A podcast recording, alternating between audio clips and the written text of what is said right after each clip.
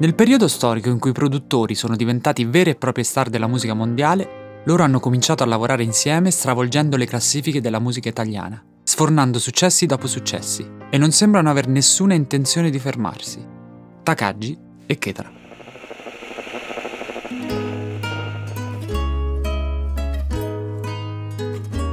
Vi chiederete perché dei podcast di Marco Mengoni e soprattutto perché si chiamano Riff.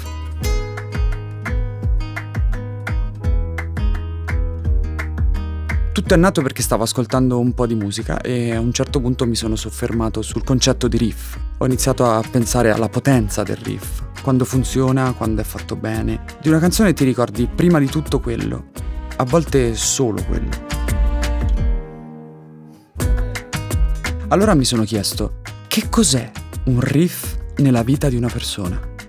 È una costante che ti caratterizza ai tuoi occhi e a quelli degli altri. L'ho chiesto prima di tutto a me e credo di aver trovato la mia risposta. E poi mi è venuta voglia di, di chiederlo agli altri. Per farlo è nata questa serie di podcast. Voglio conoscere meglio la vita di alcune persone e voglio scoprire il loro riff.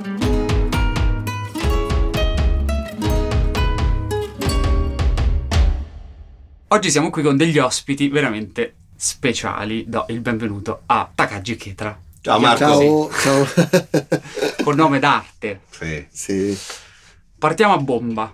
Vi dico Vai. una parola, tormentone. Non sapevo se usare questa parola o no. Come vi vedete rapportandovi a questa parola qua? Allora, purtroppo la, la- la parola un, un po' la combattiamo da un po', ma ormai abbiamo capito che è una battaglia persa. In Italia cambiare le cose è un po' difficile, c'è questo termine che in realtà non è più, non so come dire, riconducibile a quella che è la realtà della fruizione della musica. Io posso comprendere che nel 1960 una radio potesse tormentare passando tante volte una canzone e quindi venivi tormentato dalla radio perché non eri tu a scegliere. Ma oggi che siamo in pieno on demand, cioè ognuno sceglie quando e cosa e come ascoltare, dove, cioè può veramente spaziare in tutte le dimensioni. Chiamarlo tormentone secondo me è un po' anacronistico. Oggi se, se- se sei tu che decidi di ascoltare tanto una canzone, non è un tormento, anzi presumo sia un piacere. Quindi c'è questa strana, eh, questo strano rapporto tra il- l'accezione del termine che ha in realtà suo, cioè come qualunque parola della lingua italiana, e quella che gli, hanno- gli danno i giornalisti. Siccome non hanno rinnovato il termine, perché nessuno ne trova uno un po' più moderno, continuiamo a chiamare tormentone le canzoni di successo, soprattutto quelle estive. Strano perché solo le canzoni estive tormentano, le canzoni di successo invernali non tormentano più. Cioè c'è un continuo, secondo me, sottile errore in tutto questo che ci portiamo avanti da un po'. Io ho parlato anche con tutti i vari giornalisti con cui facciamo le interviste, cercato di spiegargli questa cosa qua. Io ho detto trovate un altro termine, cioè una cosa che sia Il graditone. che, fa, che fa schifo, per quello che è passato. Cioè, Anche semplicemente usare una parola anche, che ne so, in inglese, cioè una hit, punto. hit, bravissimo, cioè è Eh. quello il discorso. Tra l'altro solo in Italia esiste questa roba qua. Eh, Lo so, ma esistono tante cose Solo in Italia, bravissimo. Parlando proprio di tempo di oggi e quindi degli ultimi periodi di musica, stiamo vivendo un po' l'epoca dei produttori, ma mi viene in mente Mark Ronson o Will I Am o che ne so, potrei dire Kanye West, sono sicuramente tutti artisti o comunque musicisti che poi sono devoti alla, alla produzione di altri artisti. Ecco, siccome è molto difficile per le persone e per il pubblico capire qual è e cosa fa la figura del produttore in musica. Io ovviamente lo so cosa fa un produttore musicalmente parlando, però le persone credono ovviamente lo, lo associano alla produzione, al produttore del film. In verità è molto Sì, diversa come esatto. figura. Avendo a disposizione due produttori eccellenti, Lo lo, farei spiegare a voi. Sì, diciamo che non è più come lo si immaginava una volta, come dicevi tu, il produttore che è quello che metteva i soldi, no? Esatto. Per fare una canzone. Adesso il produttore è diventato, diciamo, tra virgolette, eh, parte proprio della canzone perché per quanto ci riguarda e nel senso molto spesso forniamo la canzone già finita a poi o l'interprete o comunque la si lavora insieme al cantante proprio in, in, c'è proprio un lavoro di squadra no? insieme agli autori e tutto. Quindi una volta ci voleva veramente uno che, che, avesse la possibilità di staccare gli assegni per poter avere uno studio con un banco che magari costava 100 milioni di lire insomma. Era tutto diverso. Oggi con l'avvento del computer ha democratizzato non so se esiste questo termine, la, la possi- lo inventiamo noi lo inventiamo in questo momento, la possibilità di fare musica e ha dato in mano a, non per forza degli accademici, la possibilità di creare un brano da zero. Noi arriviamo a creare nel nostro computer un prodotto finito che una volta magari aveva bisogno di varie fasi l'arrangiamento, la scrittura, si mandava una musica a un paroliere che ti rimandava le parole, poi tu la dovevi mettere in melodia, poi non ti piaceva l'arrangiamento, facciamolo con gli archi, chiamavano l'orchestra, ecco, questa cosa oggi non succede più. E anche due ignorantoni come noi si ritrovano a poter produrre insomma delle canzoni che poi dopo incontrano il favore del pubblico. Ma anche perché comunque, spiego a voi che ci state ascoltando un po', il produttore è quello che tiene un po' le redini un po' di tutto, di un progetto, di un, di, di un album o di un pezzo, anche per altri artisti. Per esempio, io ho lavorato con loro in un mio disco che è Atlantico e, e loro hanno prodotto, hanno vestito uno, uno dei pezzi che erano all'interno de, dell'album, quindi sono quelli che vedono ovviamente, anche parlando con l'artista stesso, come vestire un brano è difficile comunque, cioè trovare anche su un brano che non è stato scritto da voi un vestito giusto, perché comunque devi andare a capire cosa vuole l'artista da quel brano lì.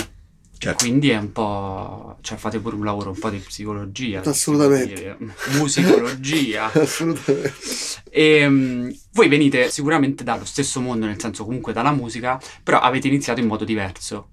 Adesso voglio fare un po' flashback, quindi tornare un po', un, un po', indietro.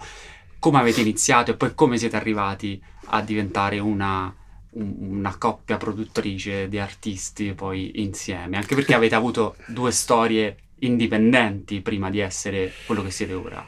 Ma la cosa che ci accomuna sicuramente è che veniamo tutti e due da dei gruppi musicali. Per quanto mi riguarda, io ho iniziato proprio sapendo quello che volevo, ma non avendo tante pretese. Nel senso, mentre facevamo i primi pezzi con il mio gruppo, Wundabash, comunque facevo anche altri lavori. Poi, grazie a questo incontro d'amore che c'è stato.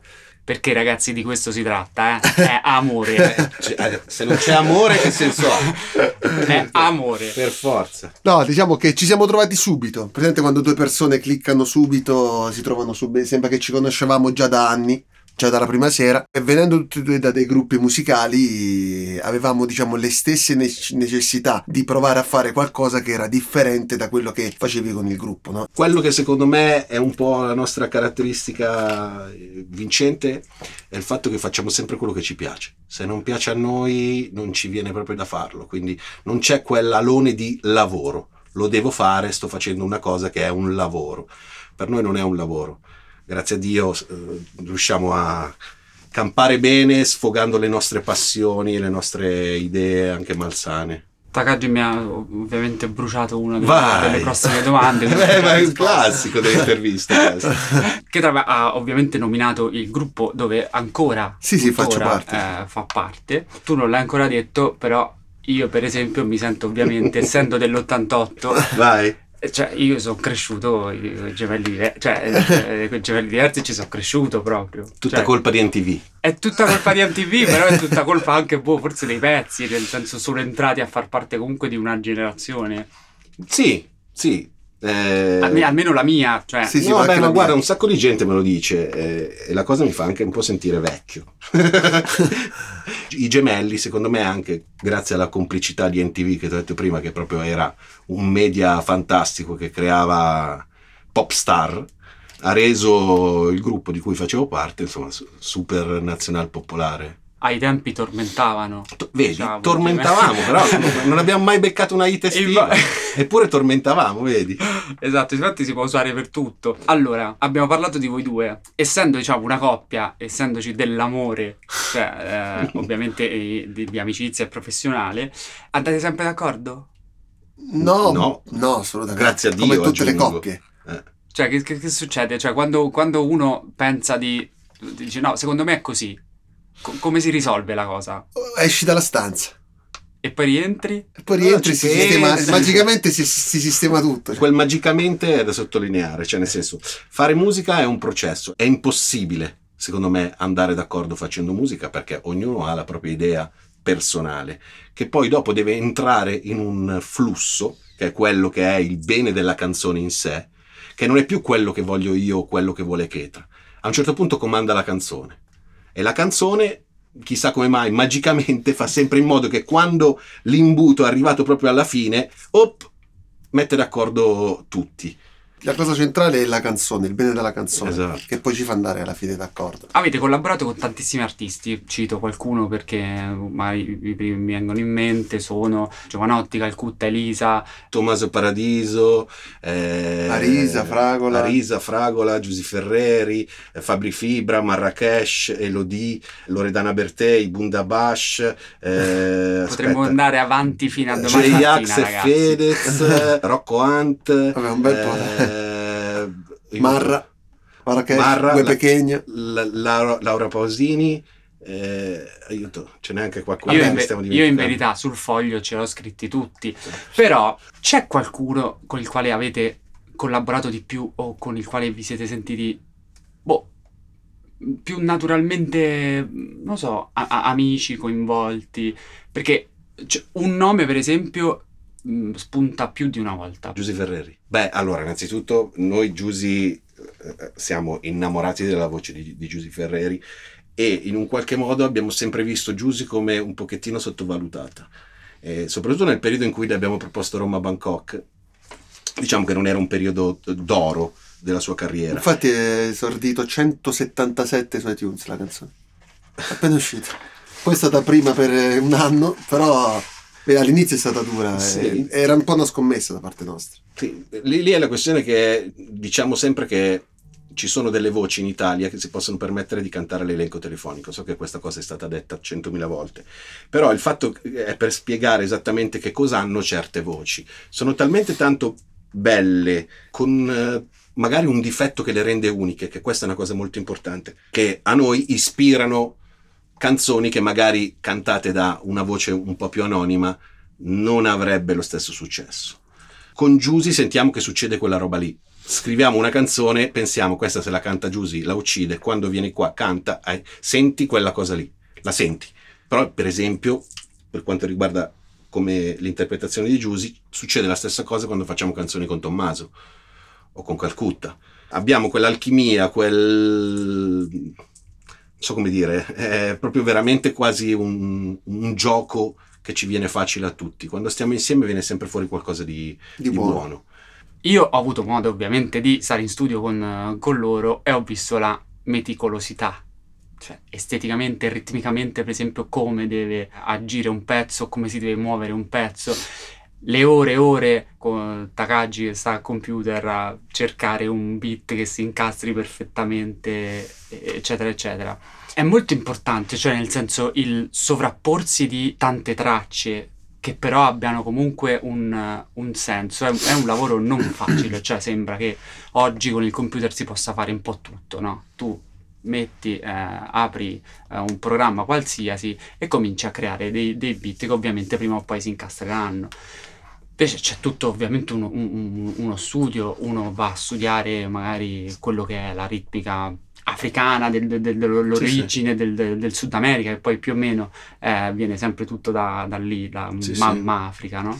Mi è piaciuto molto a me questa cosa, è piaciuta molto e volevo passarla a chi, a chi- a chi ci sta ascoltando. Oggi Spotify, comunque lo streaming, ti permette di avere il negozio di dischi più grande al mondo, un negozio di dischi infinito, che ha dentro tutto, dove continui a scoprire cose nuove.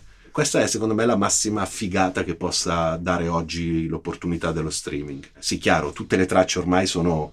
L'artista è sparito, no? È un nome, è una scrittina, quindi non è più quel, quel fascino che c'era prima, no? Magari certi dischi io nel passato li ho comprati anche solo per la copertina, anche solo per gli strumenti che sono suonati dentro nel disco, che una volta c'era questa bella abitudine di scriverli sul retro della copertina. Oggi succede una cosa strana, schiacci play a una roba e dici non mi immaginavo esistesse sta cosa e ti si apre un mondo e inizi a capire che cos'è quel mondo. Io sono uno soprattutto che se dietro c'è una cultura cerco di, di rispettarla arrivando un po' dall'hip hop, ho sempre visto lo scimmiottamento e l'appropriazione culturale come una cosa insomma abbastanza brutta insomma, da, da non fare. Quindi ogni volta che fai qualcosa ci deve essere un senso, devi avere rispetto per quello che c'è dietro. Tipo Ciclone, per esempio, dovevamo fare le chitarre su quello stile là e abbiamo chiamato i Gypsy King.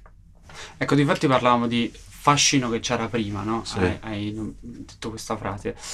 Quanto conta il passato? Eh, musicalmente? tantissimo, Tu è tantissimo. tutto, è tutto. O- no- oggi è- il gi- giro è già finito. Cioè, si, si può, quello che si poteva fare l'ha già fatto qualcun altro. Oggi che cosa puoi fare? Puoi fare una sorta di archeologia musicale. Quello che facciamo noi, per esempio, con il nostro progetto è proprio questa cosa qua. È archeologia musicale. Cosa mi ha colpito? Nell'estate del 1990 io ero a Vasto in spiaggia e passavano Bamboleo. Andiamo ad ascoltare Bamboleo. Ascolti Bamboleo e dici, bello, ha delle caratteristiche che sono un po' desuete, oggi non si sentono più nella musica. Se riusciamo a tirarle fuori da quegli anni e inserirle in un contesto attuale, Italiano. abbiamo fatto quella roba lì, insomma, quella arche- archeologia musicale, no?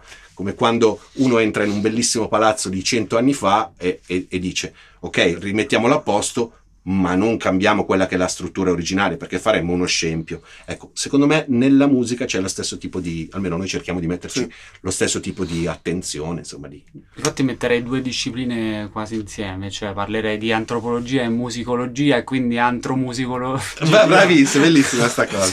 quello che studia l'uomo e quello che l'uomo, come si è rapportato l'uomo nel passato con, Esatto. con la musica. Fatemi due esempi di artisti del passato che vi hanno, boh, magari anche quando eravate più piccoli vi hanno cambiato il modo di vedere. Per esempio io ho avuto l'incontro con eh, Battisti che mi ha un po' boh, aperto i chakra, no, e Sì. mi ha aperto le, le Sì, sì. vedute. Beh, ce n'è, ce n'è tanti, eh. Ma Eh, pure io ne ho tantissimi. Sicuramente quello che ascoltavo proprio amor- eh, che mi ascoltavo tutti i giorni eh, erano i Queen. Cioè, per me ero proprio fan sfegatato. Perché secondo me erano troppo avanti anche in quel periodo là.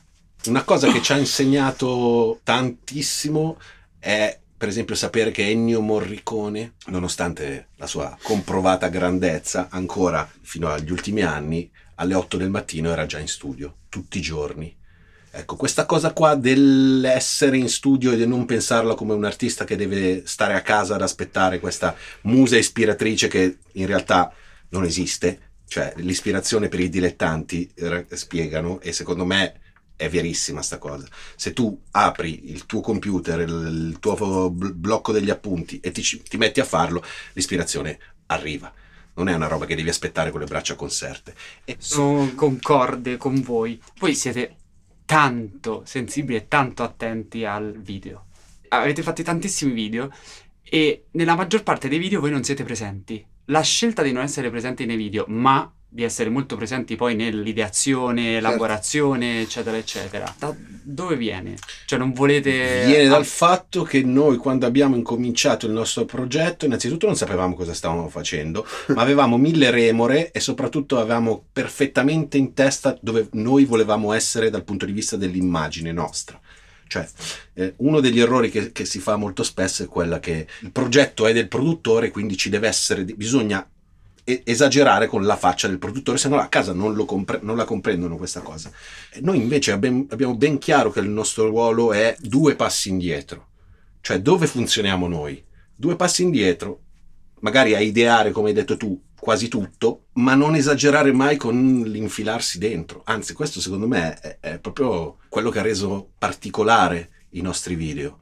Di solito cerchiamo col video di chiudere il cerchio, cioè tornare all'idea di partenza e dargli proprio questa idea visiva. Non c'è mai un egoismo, per esempio, ah, devo esserci io col vestito nuovo di- dell'ultimo stilista perché devo fare il figo. Non abbiamo proprio questa attitudine qua, anzi al contrario. Preferiamo godere del fatto che noi facciamo pochissimo, che non siamo per niente eh, il centro di questa cosa. al centro c'è di nuovo l'idea iniziale. Abbiamo iniziato col tormentone, esaminando la parola tormentone, e adesso arrivando quasi alla fine eh, vi voglio chie- chiedere questo, come vi rapportate con il successo? Guarda, la fortuna nostra è che, come hai detto lui, essendo due passi indietro, non la viviamo come la può vivere il cantante in prima persona che non può uscire di casa, ci riconoscono.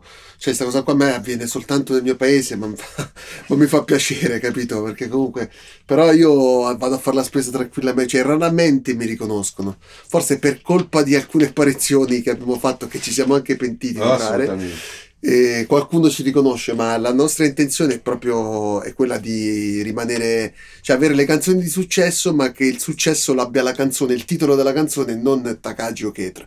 E quindi ce la viviamo in maniera molto tranquilla, possiamo fare la spesa, possiamo andare in giro, la gente neanche sa che faccia abbiamo.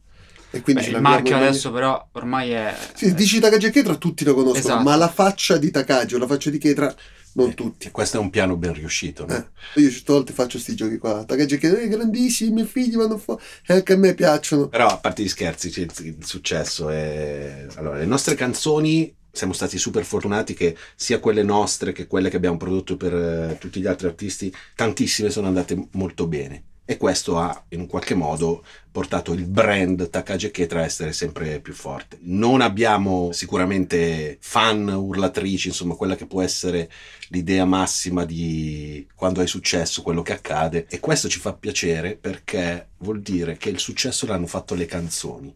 A me piace che invece è è più forte la musica sempre di quello che noi possiamo fare, di quello che noi possiamo immaginare. Cioè, quello che succede è che noi facciamo canzoni che poi dopo incontrano il favore del grande pubblico, proprio perché noi siamo estremamente popolari e lì vogliamo andare. Questo lo aggiungo in corsa anche perché non c'era fra le domande, però è una cosa che ho chiesto per esempio a Beatrice Venezzi e ho chiesto il pop. È sempre visto pure il pop come parola un po' in negativo, Sì, cioè sì. un'accezione negativa. Solo in Italia anche questa cosa. Aggiungo. Esa- esattamente, solo in Sì. Italia. Esiste veramente poi una differenza tra questo che, quello che si chiama poi indie, pop, o non lo so, secondo voi? un grave problema, de- de- secondo me, de- dei giornalisti in Italia. Eh, A me interessa più piacere alla gente che piacere ai critici. Quindi il fatto che noi facciamo pop e lo facciamo orgogliosamente, tanto da dire che noi siamo di estrazione popolare, cioè il nostro modo di fare musica è un modo popolare, non arriviamo da una scuola, arriviamo da... ci hanno messo in mano questi bastoncini e ci riusciamo a fare la musica. Eh, È un vanto, Che poi è il vero significato del pop, cioè è un vanto, è un vanto, è un vanto, soprattutto poi perché tu puoi partire con qualunque tipo di etichetta lontana dal pop, ma se fai successo, sei pop, ti faccio un esempio, Eminem. Eminem mica fa pop, però Eminem è un personaggio estremamente pop. Se penso alla cultura degli anni 2000, Eminem è uno che ha fatto tantissimo. Quanti ragazzini si vestivano come Eminem, si facevano i capelli biondi come lui, eh, si mettevano le magliette bianche gigantesche, Sì, sì. questa cosa qua è cultura popolare. Infatti dovrebbe, secondo me, finire proprio questa diatriba tra anche l'indie, no, tu sei pop, tu sei indie, tu sei così tu sei cosà. Ovviamente se un pezzo, cioè musica bella che piace al popolo e che Esatto. quindi eh, per forza di cose, da poi l'origine e le influenze che ha all'interno del- dell'arrangiamento, del- dell'imprinting e degli input che ha avuto, è un po' a prescindere. Ma adesso arriveremo a un momento molto divertente, perché a un certo punto di queste chiacchiere c'è sempre un gioco. Vai. Ve lo spiego e cerco di spiegarlo. Ovviamente voi sarete i concorrenti di questo, di questo gioco e avrete una parola. Dovrete descrivere questa parola non usando delle altre parole, Ok. ok? Cioè, ma esattamente com'è che la dobbiamo descrivere? La dovete descrivere per farla capire all'altro. Tu adesso devi indovinare la sua parola, che lui leggerà, Siamo fino a e domani. non dovrà usare le parole che sono scritte sotto per aiutarsi. Ah, ok. Non abbiamo una clessidra eh, qui oggi, però No, diciamo più o meno a tempo. Conoscendomi. Posso andare? Vai. Eh, Il brand più forte della musica italiana contemporanea.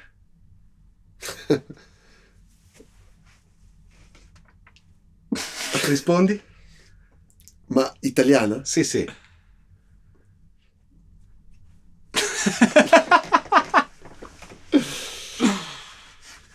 Sono venuti da- dal niente. Vabbè, Takagi e Ketra. Ah, no, sì, non lo volevo dire, mi, mi imbarazzo. Dai, io vorrei solo Anche perché noi non, ci parole che- sentiamo, noi non ci sentiamo mai. Non si poteva dire bro. Già questa fa ridere. Duo produttori noi. Quindi, vabbè, dai. Era, era anche abbastanza semplice. Sì, no, mi imbarazza cattivi. dirlo perché noi non ci reputiamo. Cioè, nel senso. Uno è bello che lo dicano uno gli a altri. te, eh? Io non sono bravo, però, come lui. eh. Secondo me a te è capitata quella un po' più difficile. Sono due colori che se si incrociano possono creare qualcosa di, di bello. Due colori. Due colori che possono creare amore, possono. Mm, mi sa che... Ah, no, è vero. c'è già un errore. C'è già un errore? eh? Ho sentito, Però dai. ho sentito amore, ho sentito. Sono due colori che quando si uniscono, si incrociano, si, si, si scontrano, creano qualcosa di bello. Non c'è il passo, per esempio. Passo è passare direttamente, non lo so. Due colori che quando si... Sono due colori che non è che tu vedi, però si sa che hanno quel colore là. Sono due Diciamo cose che sono molto eh, lontane queste eh, cose. sono molto lontani, quindi... Però noi sappiamo, documentandoci, che hanno comunque dei colori. Non lo so, ti giuro. È una frase che ultimamente tu hai sentito tante volte, Ma tante. ma tante, eh? quasi non ce la fai più. Sai quando di solito i pezzi escono e per noi sono già vecchi. È una frase che già ti tormenta. Osteria. Eh. Venere e Marte. Ah. Ma veramente? E cos'è che non potevi dire? Pianeti, dei, amore, guerra. Porca miseria. Eh, beh, ti giuro, non ci stai C'era mai una munizione perché c'era un... Ah, quindi non vale questo. Sì, vale, dai, Ah, facciamo ok. valere perché comunque sono dei bravi ragazzi. Dai. Però il gioco è stato Ab- simpatico. abboniamo. Ma c'è un'ultima parola, eh? Vai. Ah, Un'ultima un'altra? parola. Sì, un'altra. E non la fai tu? Faccio sempre io adesso. No, fai sempre tu. Più bravo lui. Sì. Quelli sono gli aiuti da casa. Esatto. È una persona, amico, Io non credevo li mettessi così tanto di che fa parte della Lomazzo Gang. Fraguintare. E allora? Eh, vedi. Perché dobbiamo spiegarlo, viviamo nella stessa via. E questo vi fa capire ovviamente che alchimia c'è, che magia c'è tra questi due personaggi. ovviamente noi abbiamo usato, e io ho voluto usare questo gioco e queste parole un po' per dire un qualcosa, cioè per dire che ovviamente c'è un qualcosa che riguarda me, eh, il sottoscritto che oggi vesto i panni di intervistatore, che riguarda Takagi Kedra e che riguarda Fra Quintale. E Ovviamente- dici, dici cos'è? e non ve lo posso dire esattamente perché ho delle parole che non posso no.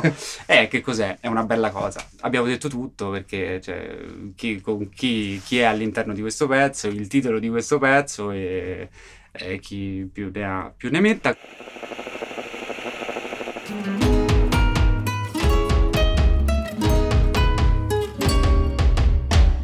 Volgiamo al termine di questa chiacchiera e arriviamo al titolo di questi, di questi podcast e di questi incontri che è Riff.